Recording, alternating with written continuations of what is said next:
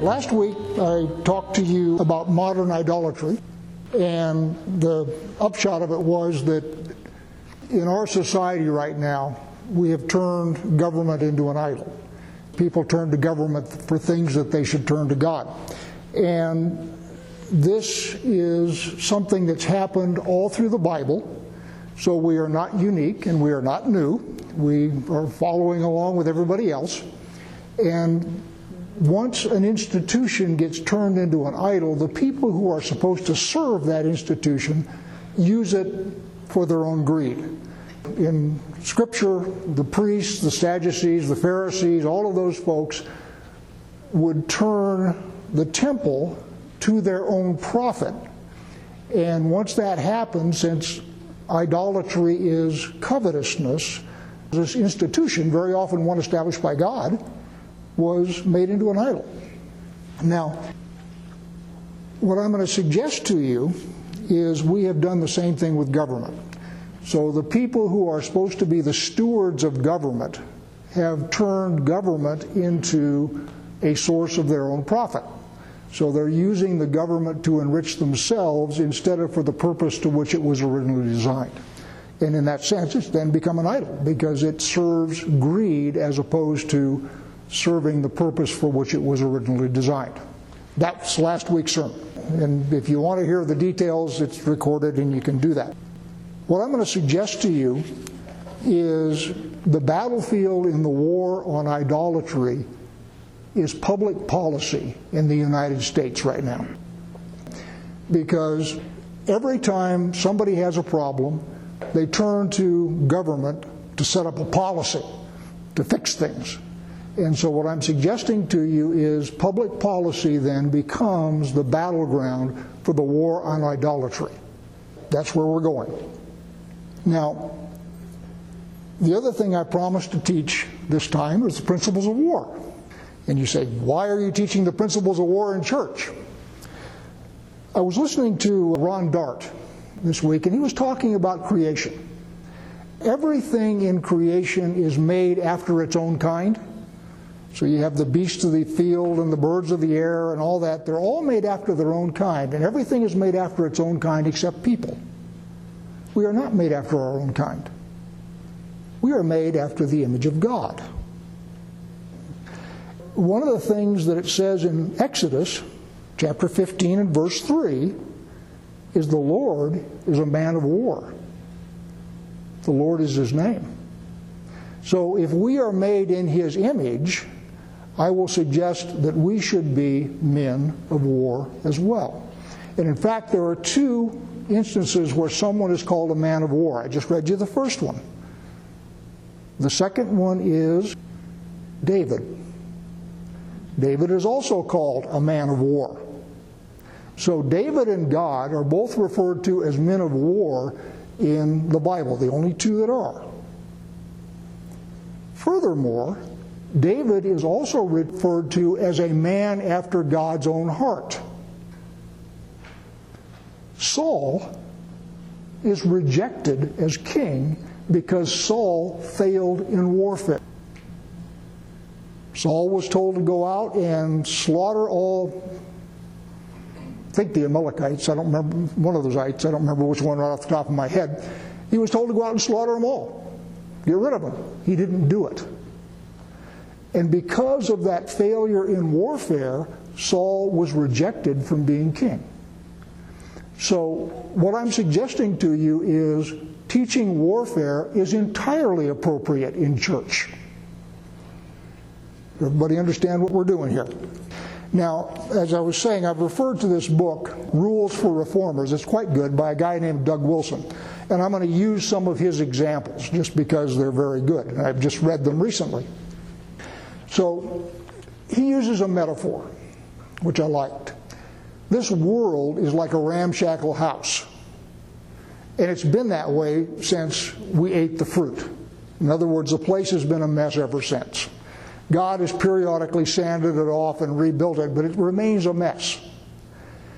And he says there's three groups of people that are occupying this mess of a world of this ramshackle house.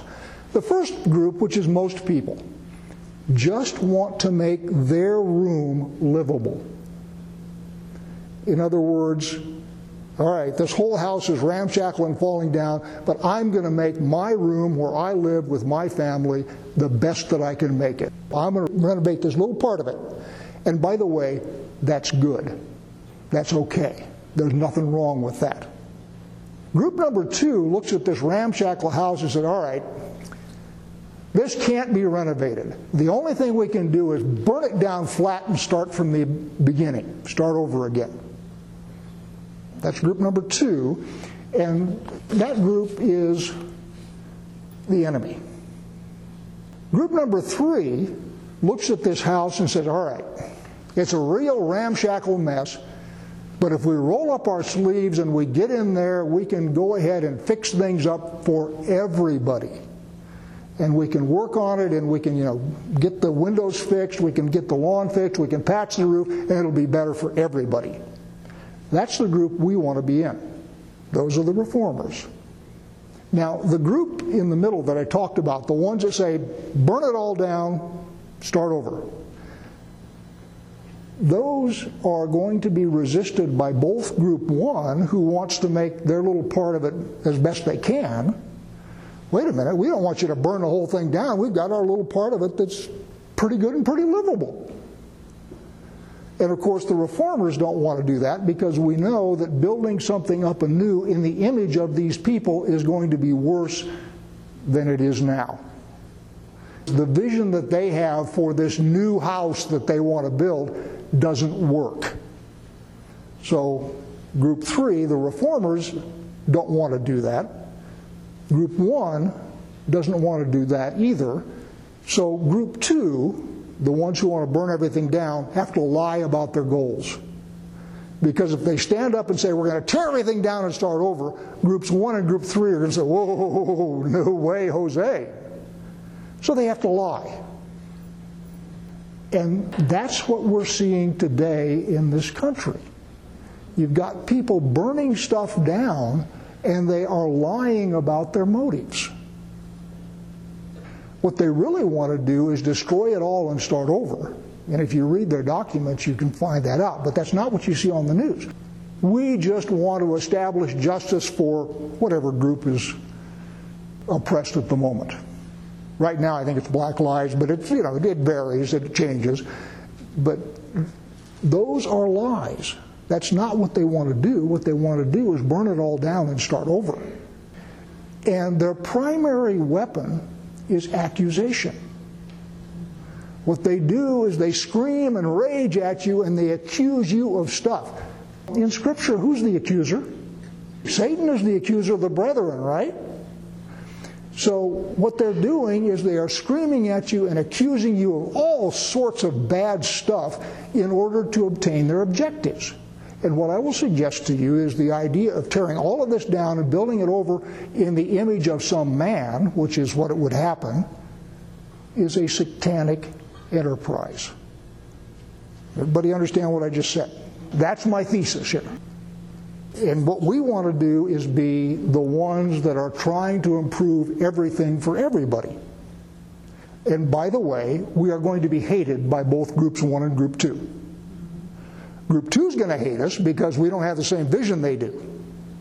Group one's going to hate us says, wait a minute, wait a minute, wait, I've got my little part of this that's pretty good. Don't go messing and changing the wallpaper. I like my wallpaper. It's got American flags on it, and it's got pictures and crosses. No, don't, don't, don't, don't mess with anything. So both groups one and group two are going to hate us. Get used to it. Get used to it. Can I get a slide? Those are the principles of war. Now, different countries have slight variations on that. The United States Army, for example, adds simplicity. Um, mass can also be concentration. There are variations on it, but those will do. So the first one is the objective. What are you trying to do with this battle? What's the goal? Now, for our purposes, the goal is obviously bring glory to God. Well, that's kind of cool, but it's kind of big. So what we may do is, oh, we'll bring glory to God by setting up an initiative that bans abortion after 20 weeks. So the idea is to do something that brings glory to God, but the objective we're working on right now has got to be much smaller. Otherwise, we can't do it. So if your objective is to go in and convert all of New York City, you've probably bit off more than you could chew. But you might want to go start a soup kitchen in New York City.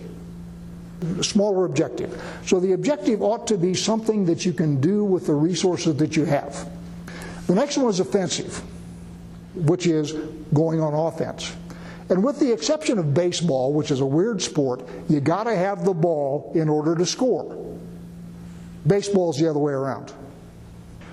So, what you have to do is you have to be willing to attack, to take the battle to the enemy. You have to be willing to move forward. I've got mass up here. Another word for it is concentration. Let's take a, an army metaphor. You've all seen pictures of 19th century warfare, where everybody's got his musket and is marching along shoulder to shoulder, right? Well, one way to do it is you got those guys that are marching at you shoulder to shoulder, and you're marching at them shoulder to shoulder, and you've both got 100 men in line, and you hit boom. You may win, they may win, depending on how many people each of you kill. That's actually really kind of stupid warfare. What you really want to do is you want to have a few of your guys coming at them and then the rest of your guys coming around from the side so you hit them in a concentrated way at a place where they're weak. That's called mass or concentration. In other words, you want to have a decisive advantage at the decisive place, not everywhere. If you try to have a decisive advantage everywhere, unless you're God Himself, you're not going to win. The next one is mobility or maneuver. You got to be able to move. If you stand there, what you become is a target. And one of the things that happens is people get into a fortress and don't move. And what that means is the enemy is out there, got all this room to maneuver, and they can bring in more people, and they can bring in siege engines, and they can do all that stuff, and you're not moving at all, and you're just a target. So you got to be able to move or maneuver. Security. You got to be able to protect your force. Now that includes reaching out and putting out guards. That includes disrupting them so they can't see you. There's all sorts of things, but the point is you got to be able to protect your force. Surprise, deception. Do I have both surprise and deception up there? Nope, just surprise. Uh, deception is also part of it, by the way. Deception is, is incredibly important. Let me give you a biblical example Gideon. Gideon has got his, what, 300 guys? Far, far fewer than the Midianites. So what Gideon does is sneaks up on them at night. He's got everybody that's got a torch inside of a jar. 300 guys against this whole valley full of Midianites. And at the proper moment, they all break their jars, wave their torches, and say, For God, for Gideon. And the Midianites think that they're surrounded. They are surprised and they are deceived. And they are confused, and then they turn to fighting among themselves. So that's surprise or deception. Cooperation. You got to work together. And that's cooperation within the body here and cooperation with other people who are on the same team. So, for example, in our example of abortion, Catholic Church is an ally, not a unit I want to serve in. Okay, I don't want to be a Catholic, but they're an ally. And so, as we are working on, for example, this thing with abortion, we need to cooperate with them and vice versa communication. You got to be able to talk to each other. Last thing you want to do is just sort of give somebody a set of directions and then forget about them. You need to keep talking in order to be able to do something. Economy of force. That one's a little difficult. What that means is, again, back to our line metaphor, you know, two armies in lines crunching toward each other. What you very often will do in that situation is you will have a small force that will attack and harass their larger force while your main force is maneuvering around to hit them from the side. That's what's called economy of force. So, what you have is a small force holding or fixing or something while the rest of your force is doing something different. And then finally, pursuit. And what that means is when you win, you don't sit on your blessed assurance and say, ah, we got it. No. What you do is you pursue, you harass, you kill, you destroy, and you prevent them from regrouping. And you keep going after them until they're utterly destroyed. So now let me give you examples of all this. And I'm going to use the Messiah himself, Christ, to illustrate each one of those points of war, looking at his ministry and life while he was on the earth. And I will show you that he used all, well, not all of them, because I don't have examples for all, but he actually did use them all. So the first, his objective. What was his objective? His objective is he came to set the captives free. The reason for the incarnation is that he came to set the captives free. The offensive, offensive, is the incarnation itself. So when he became a man and dwelt among us, he took the offensive. That's when he went into the enemy camp and he's attacking. Mass. All of his assets are deployed. You got the Son and you got the Spirit. I mean, that's a pretty good set of assets, right? But he deployed everything. Maneuver. He outflanked the temple authorities time after time after time. They would try and catch him in mistakes. He would out argue them. They tried to get him for healing on Shabbat. He, he just sort of messed with their minds on Shabbat. You know, walking through the field and having his disciples pick grain, healing the man with a withered arm. That's all examples of maneuver where he's doing stuff that just has them completely off balance. They never can get a beat on him. Deception. Our Lord used deception. yeah, he did. In the New Testament, those are called mysteries. Paul and Peter both talk about mysteries, things that were not known. So the mystery, one of them, was that his death, burial, and resurrection was going to serve as atonement for all sin. That they weren't expecting. Furthermore, his death, burial, and resurrection was going to allow the Gentiles to come into the kingdom of God. It was going to make us all sons and daughters of the king. They weren't expecting that. And oh, by the way, he didn't announce it beforehand. This was stuff that was a surprise to them. He was deceiving them. So when they saw him, they recognized who he was.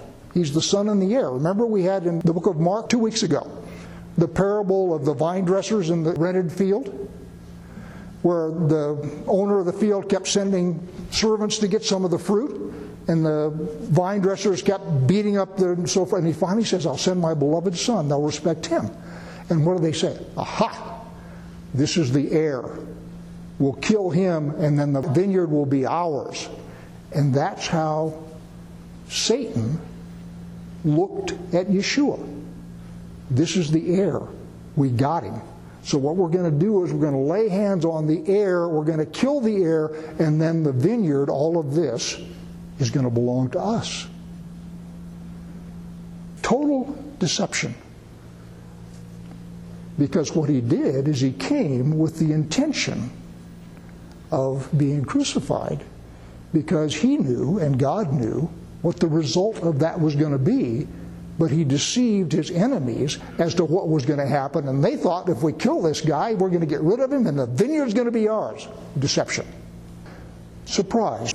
The mysteries and so forth were a total surprise to the principalities and powers. They didn't expect it at all. And then finally, pursuit. Why didn't he pursue? Because he didn't. He left us here. You got to go back to Israel and the land. You remember when God was speaking to Abraham And he says, I'm going to give your descendants this land for an eternal possession.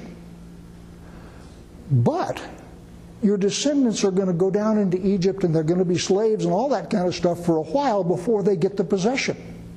Remember why he said that was to be the case? Because the iniquity of the Amorites is not yet full. Which is to say, the people in the land, I know where it's going, but it isn't there yet.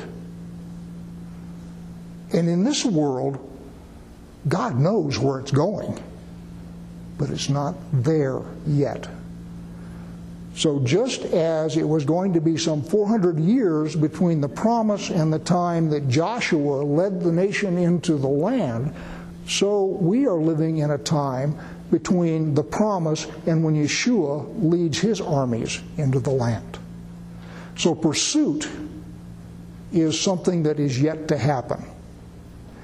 But again, notice if you look at his life and ministry from the perspective of the principles of war, it's all there. Remember, God is a man of war. We didn't invent these principles, He did. We just get to use them. All right, now let's talk about us. I asked Titus to pay attention to the Isaiah passage because the Isaiah passage describes our situation today precisely. So I'm going to read chunks of it. Isaiah 1 7. Your country lies desolate. Your cities are burned with fire. Does that sound like Portland to you? Your cities are burned with fire. In your very presence, foreigners devour your land. It is desolate, as overthrown by foreigners. Can you say Chinese? We have enemies out there, and our enemies have infiltrated us and devoured the land. And our cities are being burned with fire. Verse 14 Your new moons and your appointed feasts my soul hates. They have become a burden to me. I am weary of bearing them. When you spread out your hands, I will hide my eyes from you. Even though you make many prayers, I will not listen. Your hands are full of blood. How many of our own children have we killed? Your hands are full of blood. Wash yourselves. Make yourselves clean. Remove the evil of your deeds from before my eyes. Cease to do evil. Learn to do good. Those are two things. One is stop what you're doing, and the other is do something else. Cease to do evil. Learn to do good. Seek justice. Correct oppression. Bring justice to the fatherless. Plead to the widow's case. Down to verse 22. Your silver has become dross, your best wine mixed with water. Can anybody say currency devaluation? Our silver has become dross. Our government just printed three billions, nice, soft, fluffy, absorbent dollar bills. And they are worth about that much, just like toilet paper. Our silver has become dross. Your princes are rebels and companions of thieves. Everyone loves a bribe and runs after gifts. They do not bring justice to the fatherless, and the widow's cause does not come to them. Can you say a two tiered system of justice? Where those who are favored don't get prosecuted and those who are not favored do? Can you say the stewards of the government have turned it into their own cash cow, which is what we talked about last time. So who's Isaiah talking to, us or Israel? Down to 26. This is where hope starts. I will restore your judges as at the first, and your counselors as at the beginning. Afterward, you shall be called the city of righteousness, the faithful city Zion shall be redeemed by justice, and those in her who repent by righteousness. There's your objective statement principles of war. Our objective is to restore justice. That's the objective. Now, that's a big objective. It's a big country. Remember, I said the objective should be small and measurable. Well, one of the things that we are doing, is, and I applaud Patricia, Tom, Aaron, all that you worked on and all you signed, you've been working to restore justice to those who were not born. And furthermore, one of the problems we had, we, you guys did it, I didn't, one of the problems that we had was that there were groups that were ostensibly on our side that says, wait a minute, if it doesn't involve all abortion, we won't support it. Well, getting people to vote against all abortion is probably not obtainable right now. We didn't get here all at once. We're not going to get back all at once. So, what you need to do is you need to get achievable objectives, and you need to do those, and then you need to move on to the next one. And you guys have done that. And I, I applaud you. One of the things that Wilson talks about in his book is we have got a better ability to communicate than has ever existed before. And he uses an example. Let's say that your city council is about to do something strange, like, oh, maybe drag queen story hour for the little kids in the library. And you're in the city council meeting, you can get on the phone, and in 10 minutes, you can have the place full of people who are clamoring and protesting. That's a use of communication, principle of war, to help you maneuver, get your forces where they need to be, so you have mass and can overwhelm at that point. The enemy has countered that. And they have countered it by going to virtual meetings. How many government meetings now are virtual instead of in person? So it's no longer possible to go into the city council or the county commissioner meeting and say, oh, we're all outraged. It's now done on Zoom. So we'll have to figure something else out. But as I said last time, you guys are punching above your weight. You're doing well. I'm proud of you. Study this stuff. What's the psalm? The Lord trains my fingers for battle and my arms so I can bend a bow of bronze. This is stuff you should study. You should understand it.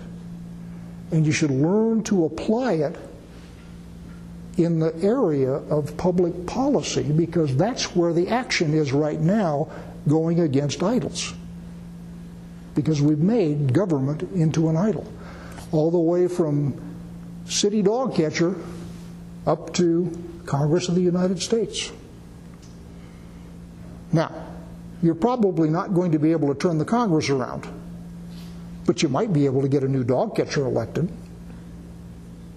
So figure out what's attainable with the resources that you have.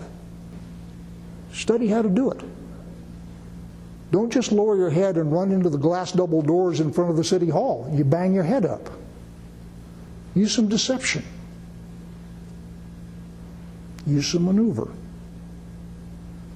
Because, as I say, only a fool charges directly into the main strength of the enemy, unless you have overwhelming strength, which we don't. So you need to use deception, maneuver, all of the tools in the toolkit here to achieve your objectives. And this is once over. People who study this, like I did for a long time, spend years, whole semesters in War College and so forth. This, you know, I've given you a very high level overview, but the literature and the Bible are replete with examples if you know what you're looking at. So just looking at the gospel, what you see is, oh, God through Yeshua was applying these very principles. And this is how it worked out. And this is where we are in the process. And yes, we're going to get to pursuit at some point when he comes back, but that's not yet. So, what we have to do while we're here is we have to continue to engage with the enemy because the iniquity of the Amorites is not yet full and we really don't want it to get full. We want to turn things around before that happens.